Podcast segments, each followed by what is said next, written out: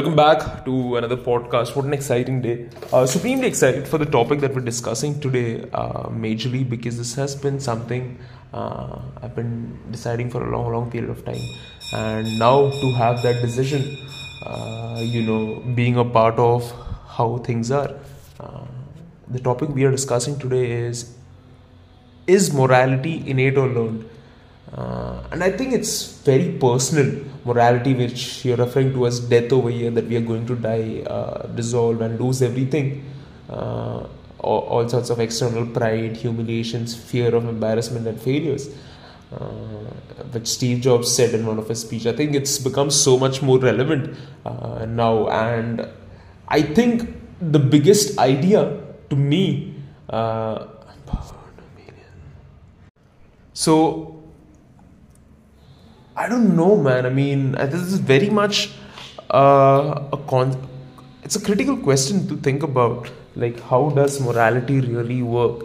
I mean, there's so many aspects of moral thinking to it, uh, which has evolutionary roots. You're thinking about fragments of society, right? At which point in time did humans realize uh, morality is learned, or at which point is it innate to us? I feel it is learned to a high extent because uh, you think probably a thousand years back when society was so much more different and uh, things were, I mean, it's just phenomenal, right?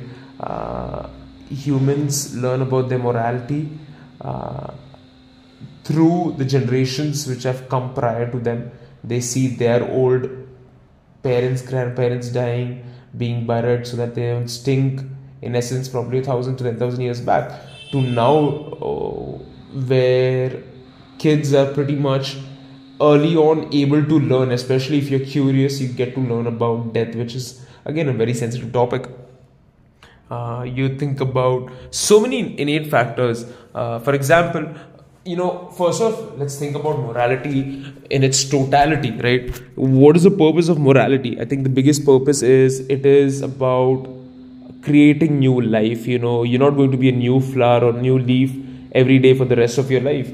And there's nothing exciting about uh, being uh, you know there forever. I mean sure it is fun and great but what evolutionary biology has done instead of you know reproducing instead of replicating and uh, repairing ourselves fast evolutionary biology chose reproduction as a mean to pass on its genetic values and in that process it was able to make sure that you know a much better generation came along rather than helping uh, individuals live forever, which would have been genetical repairs and things of that nature. Uh, you think about a lot of learned factors about how uh, you know parents peers, religion, education, and media all contribute uh, to our moral beliefs and behavior uh, and how it's gone about. You think about nature and nurture interaction, uh, which is you know important, and recognizing uh, the relation between our innate and learned factors, uh, which is pretty much not uh, you know dichotomous. And what I mean by that is basically uh, it's not really uh, a division or a contrast of two things uh, which are completely opposed. Rather, it's it's it's together. I would say to a certain extent. Uh, is it innately a part of us? Yes, I would believe, uh, because that's how we have been genetically programmed. Uh, but conscious thought to morality comes through society.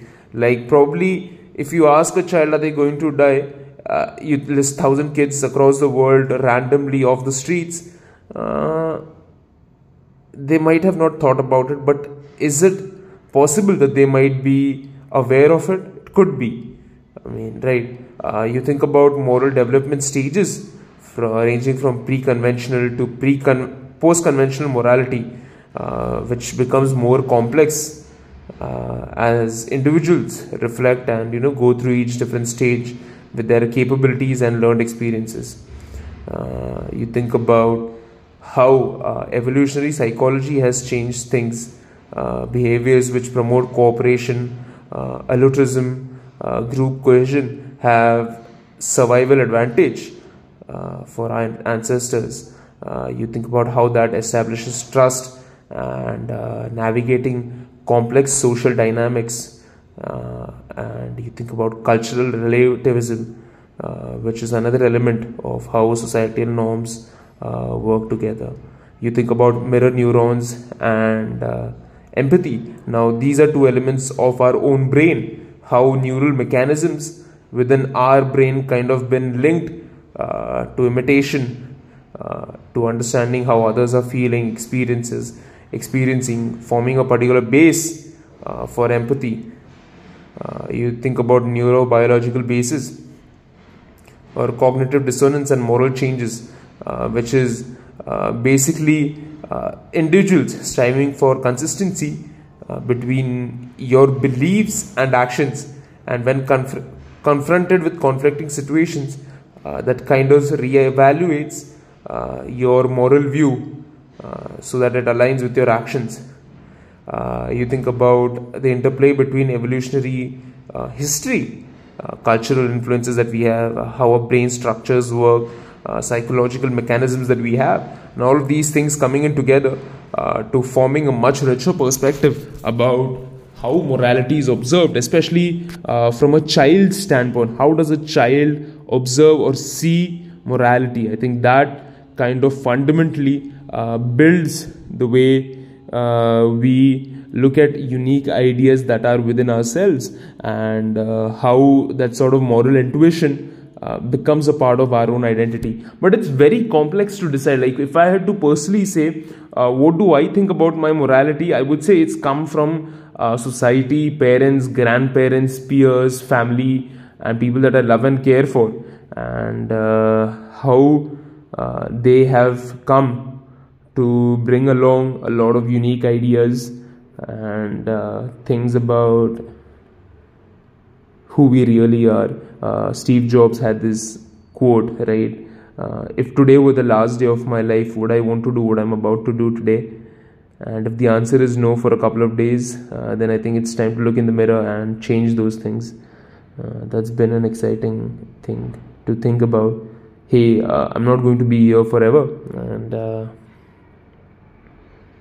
just being focused on what's most important to you and uh, being able to think around those ideas. And uh, when you think about these ideas these cognitive biases especially with uh, uh you know f- the framing effect and how that confirmation bias works i think that's another important question of understanding who we are and how we think about a lot of ideas. And uh, how that kind of improves our own individual experiences and our multifaceted nature and uh, how uh, you know our own moral epistemology works which is another concept of thinking uh, with regards to you know the validity scope uh, of having a justified belief and opinion about certain ideas. But at its core uh, the most important thing about thinking about morality is understanding the fact that you're going to die and you want to have a good death you know? Uh, a valuable life. Have you lived uh, a valuable life? And i think uh, that should be uh, a part of the most important ideas that we have which is hey is my life valuable to society and a lot of people are we actually helping humanity move forward or creating knowledge which has been uh, most useful uh, element, uh, school of thought that I believe in. Uh, you know, have I created something instead of just consuming it, which becomes, you know, standing on the sho- shoulders of giants to make much better quality decisions and uh, just push yourself to be truly great and uh, that those are the ideas that really uh, make most sense when it comes to morality so keep punching, guys. Love you all as always. Take care.